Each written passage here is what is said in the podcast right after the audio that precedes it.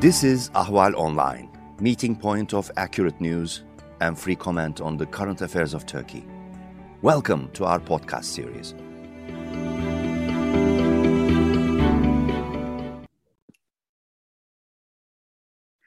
Welcome to Turkey Trends, part of Ahval podcast series. I'm Nervana Mahmoud. In the previous episode, I discussed with Professor Gökhan Bacık how Sunni Islamism is heavily criticized in Turkey at the moment to join with the same theme, but from a different angle. Uh, it's a pleasure um, to have Professor Ahmet Kuru, Professor of Political Science in San Diego State University and authors of several books. Uh, Professor Kouro, it's a pleasure to have you today. Thanks for having me, Nervana Mahmoud. You brought the pleasure. sun with you, so I'm very grateful. right. San, San Diego. Absolutely. Right. Uh, you wrote several books, including a very important one on how Islam uh, uh, and on Islam authoritarianism and underdevelopment. And you argued that the problem of why authoritarianism and underdevelopment is prevailing in many are prevailing um, in many um, Muslim countries is because of this special alliance between Islamic scholars, the ulama, and state authorities. So I agree with you, and I found your book incredibly fascinating. Uh, but if you can explain to my audience why you reached that conclusion, obviously in a very short synopsis, but also I want to explore a little bit more because we have different style of governance or ruling in Muslim countries. We have monarchies, we have uh, autocratic republics, and we have leaders who came through the ballot box, as in Turkey and arguably in Pakistan. Why this alliance you described in your book are prevailing in all those systems and why, they are, why it is resilient? Thank you so much. This is a deep question, as you and you suggested a brief answer. That's what I will try. First of all, the reality on the ground is very well known. Out of 50 Muslim majority countries, only five are electoral democracies. I was saying seven until recently. Unfortunately, I would say we lost Tunisian democracy. Then also in Burkina Faso, the military coup destroyed democracy. Now we have five. I've been studying for 20, 25 years this concept, Muslim democracy or democracy and Muslim world, and holding the electoral democratic numbers itself is a challenge because every year there is a coup or authoritarian turnout. So if we agree on the reality, no need to deny, then the question what explains? There is a polarization between those who blame Islam from some academics to secular circles and those who blame Western colonialism. In the book, I engage with both of these arguments and show the weaknesses. For example, when it comes to Islam, there is the Muslim golden age between 8 to 12 centuries. Muslims produced the largest cities with China biggest libraries, cutting edge philosophers and scientists, economic institutions, and they taught Western Europe many things Europeans learn and develop later, like mathematics, how to produce paper, etc. In addition to that, even after 12 centuries, Muslims produce eminent scholars like Ibn Rushd, Ibn Khaldun, and today show a diversity. Therefore, just blaming Islam itself is deeply misleading. I explained the book. But Western colonialism also chronologically, when the Western countries colonized the Muslim world, particularly Middle East, stagnation was already there, intellectual, scientific, economic stagnation. And also today, many post-colonial countries in Asia, Latin America achieve some level of development and democracy. Why not in the Middle East and other parts of the Muslim world? Instead, as you rightly point out, I try to understand the concept of ulema state alliance. Interestingly, I find out that this did not exist before the 11th century. Of course, the time of Prophet and the four caliphs, etc., meant a religious politics combination, but after them, Umayyad Abbasi experienced a substantial distance between Sunni and Shia ulama and political authorities until the 11th century. After the 11th century, with economic centralization, political militarization, certain level of rise of feudalism, the Seljuks, then the Ottomans, and the Safavids produced Shia version of ulama state alliance. It came all the way today with, of course, many transformations. Therefore, I wrote 300 pages book to analyze almost every century period in different geographies. So let me conclude saying that, of course, there is a complexity and variation. The ulama state alliance in Taliban in Afghanistan, and that in Egypt, and that in Saudi Arabia, Saudi Arabia, and Iran and Turkey are all different. But at the core, we see how Sunni or Shia ulama use the state authority to impose an orthodoxy to claim a monopoly on education, especially religious education, whereas politicians are used to use religion to justify and gain legitimacy. And this is a problem that we'll need, we need to deal with rather than, sorry, denying, etc. With certain uh, differences in all the countries you refer to, we see the symptoms of this problem. Absolutely, and I couldn't agree more. I am from my native Egypt, and even now, while there are crises in economy in the world, etc., the religious authority is in, engaged in uh, in topics which I found it very alarming and not very important. But here we go. Going back, let's just link that to Turkey. Turkey had an, uh, an era of um, uh, rigid authoritarianism, describing or borrowing a, a line from your book uh, during Ataturk and Kemalism. But then when Erdogan came to power, he resorted initially to passive authoritarian, uh, passive secularism to try to integrate the balance between religion and the state. But then later, he resort to the same alliance between the, uh, uh, um, between the ulama and state authority to feed his power a bit more. Um, I'm interested in the Turkish example on why we end up into reverting back to the same problem again. Thank you. This is a very complex issue because when I present my case, a rightful question is that there were many reform attempts in the 19th century Ottoman Empire and Egypt mm-hmm. until Tanzimat and Muhammad Ali Pasha. Correct. Then the secularists, as you point out, Ataturk, Iran's Shah, Habib Bourguiba, Jamal Abdel Nasser, Baas regime, Sukarno in Bangladesh. But the problems were not solved, at least not fully solved. I'm saying that a key problem of ulama state alliance was to marginal, marginalization their marginalization of the merchant class economic entrepreneurs and the intellectuals, independent, secular, or Islamic scholars. They marginalize both classes. The secularist reformers, unfortunately, were mostly military men with top down reform understanding, and they didn't encourage economic entrepreneurs and intellectuals they even saw them as a problem because the military men and the authoritarian secularist leaders thought they knew what to do and they want to impose top down. It created an islamist reaction and also it failed to really revive economy and intellectual life in their countries. And then as you rightly suggested in order to legitimize their secular regimes they tried to co-opt the ulama but in reality, whenever a secular or other leader try to co-opt the ulama, ulama always get benefits from that. Look at Al Azhar or Mufti office in Egypt, yes. or Diyanet in Turkey. The secularist Kemalist aim was to build Diyanet to control mosques.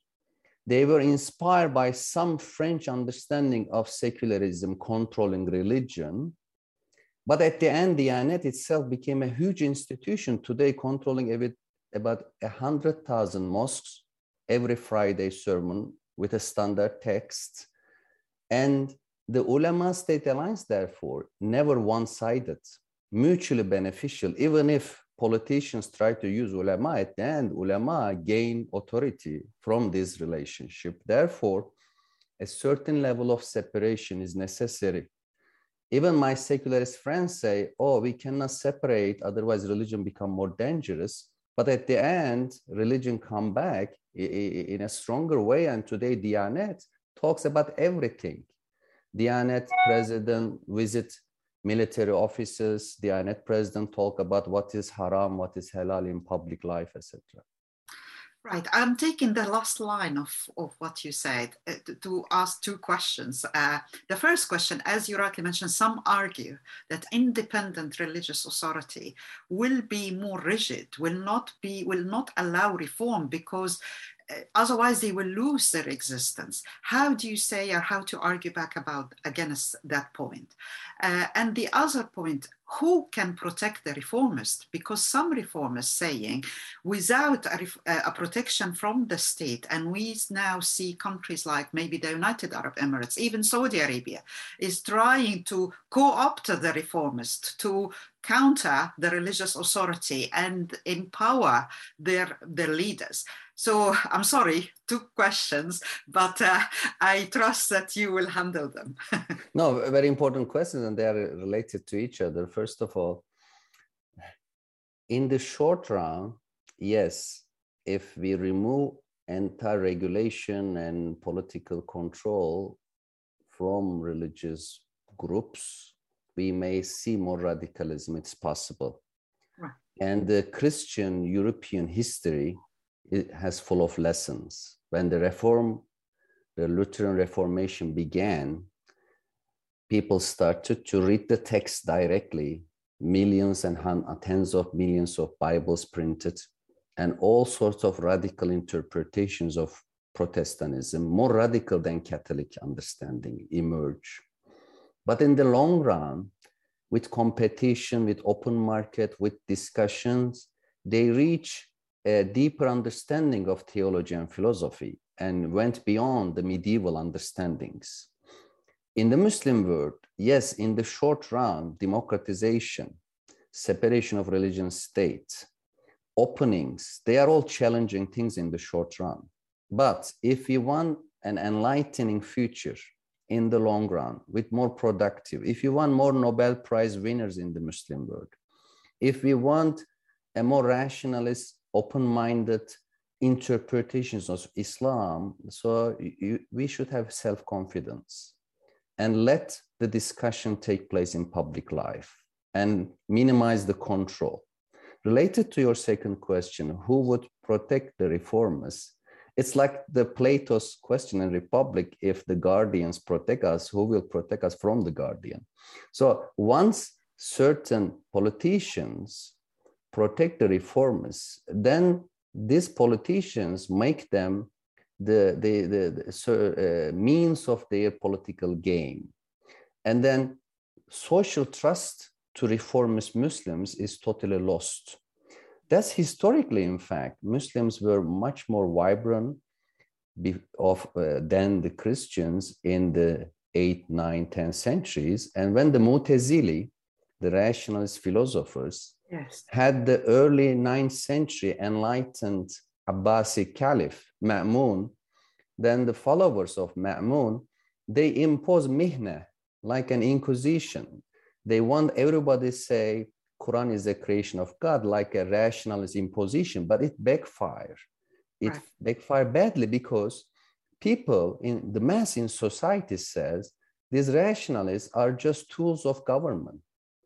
And today, fast forwarding 20, 21st century, if reformist minded Muslims are supported by government, there is a lack of trust to them. They are seeing not authentic and genuine. Therefore, independence of the government is better. Even if nobody protect us, we can reflect our ideas. There are now social media giving us opportunities. It's better to have less contact with governments for reformist Muslims to have more social basis and convince people. Right. Um, just as a last joint from the same point, uh, people argue that uh, if uh, in weak states we need authoritarian leaders because we have weak states. And look at syria look at libya. When they the, the, the, the dictator gone the country collapsed and the islamists become the most dominant uh, groups. And because they have the arms and the religion they are denying everybody else any authority and and creating like stagnation and terror. How do you answer that? Sorry. So, no, this is a very important question. Many, especially unfortunately, after the failure of democratization attempts of Arab uprisings, many of us are really disappointed and are losing optimism. I would say that the dictatorial regimes are responsible for their aftermath. So, if, for example, my students asking, Professor, is Libya to, today better than Libya under Gaddafi? And yeah. I am answering them, uh, turn the table and ask, isn't Gaddafi responsible what we see today? Because after 40 years of regime, that's the legacy. Can you expect overnight change? No, it changed. Again, it's short term, any democratization. Look at France. The French Revolution was horror many people die, guillotine, Robespierre, and everything, but at the end, they build a French Republic, certain understandings with problems. In the short run, problems will occur. And if we are always afraid of the short run disruption of the end of dictatorship, that's an infinite circle. We will always live under dictatorship then. So then I really, I have deep respect to Arab people during the Arab uprisings. They say no, they took risks. And it was a good lesson to learn. I know how disrupting and upsetting for all of us the result. But in the long run, if we have more intellectual planning, theoretical planning, and discuss publicly, have interaction between intellectual like yourself in the West and those in the Middle East. We use social media and everything. And let me just say that Islam is, yes, it's a threat, but Islam is also somehow a result of despotism because secularist top-down policies create a certain level of disappointments and Islamists use them very well. In Turkey, for example, many problems and Islamists kept blaming Kemalists, kept blaming secularists, and now they are in charge for over a decade and they made problems even deeper. And that's a bad thing, but people also realize that is how bad government Islamists produce, how the cliche that Islam is the solution is misleading. Maybe let's conclude with an optimistic note that maybe after seeing problems of assertive secularism and assertive Islamism, Muslim societies may reach to an optimum point where more religious friendly secularism and Islam become more an issue of worship, ethics, morality, rather than dictating rules in public life. And that may be a middle ground between the two extremes. Finally, we can reach hopefully in the future. Well, I'm glad that you mentioned that at the end. And I really want to finish on an optimistic note. That's why I will ask you how do you see the future of Turkey after Erdogan? I see Turkey as a country who tried everything now. And if there is an optimism in one country, I mean, obviously, I'm hoping all the Muslim countries have the same, but at least now in the near future, my generation uh, would love to see maybe things are getting better. Are you optimistic then that Turkey will reach this maturity after uh, Erdogan? I am optimistic. And let me explain with my new Islam books cover. I put a good painting of one Greek philosopher, one Muslim, probably an Arab, uh, Ibn Rushd, and a Renaissance philosopher, and a, a, really energizing Renaissance painting showing how the three civilizations connected. And I'm happy that my book has been translated to Indonesian, Persian, Malay, and Arabic. And for Arabic, they use a dark cover, dark image. I said the publisher, why did you use this? They say, because your book is a dark book. No, I said, it, it, it is not a dark book. It's very optimistic book. It shows Muslims that they had a brilliant history they can revive today. So that's how optimistic I am. And I see now, according to public polls in Turkey, Iran, some Arab countries, a secularist generation coming. Even in Turkey's public Islamic schools, many young people becoming deist. And a major reason for them, a reaction to Islamist rule and seeing how corrupt and how unethical can be not only the ruling party, but many tariqas, Islamic Jama'as, communities, they really failed and make people disappointed, especially young generation. So for the future, if this secularist generation in Iran, Turkey, and some Arab countries, if they came with hatred and anti-religious secularist regime they built, we won't have democracy either. So that's why I'm really hoping that we should take lesson from the both mistakes and the next generation hopefully will reach what I, I see a friendly, religious friendly, more tolerant understanding of secularism in the public life. And Islam also stop being used as an ideology, then really receive its honorable position as a religion to inspire people morality and ethics that, that's what at least I try to promote and I hope about the future. Professor Kuru, it was a pleasure to have you today. I really enjoyed it and I hope to see you in other episodes. And thank you everyone for uh, watching and following me today in this podcast and tune in for more podcasts from Turkey Trends Ahval. Thank you.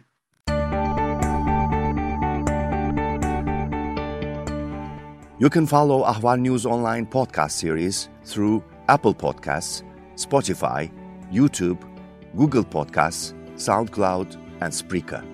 All you need to know about Turkey is here for your ears, mind, and attention. Thank you for listening to our podcast.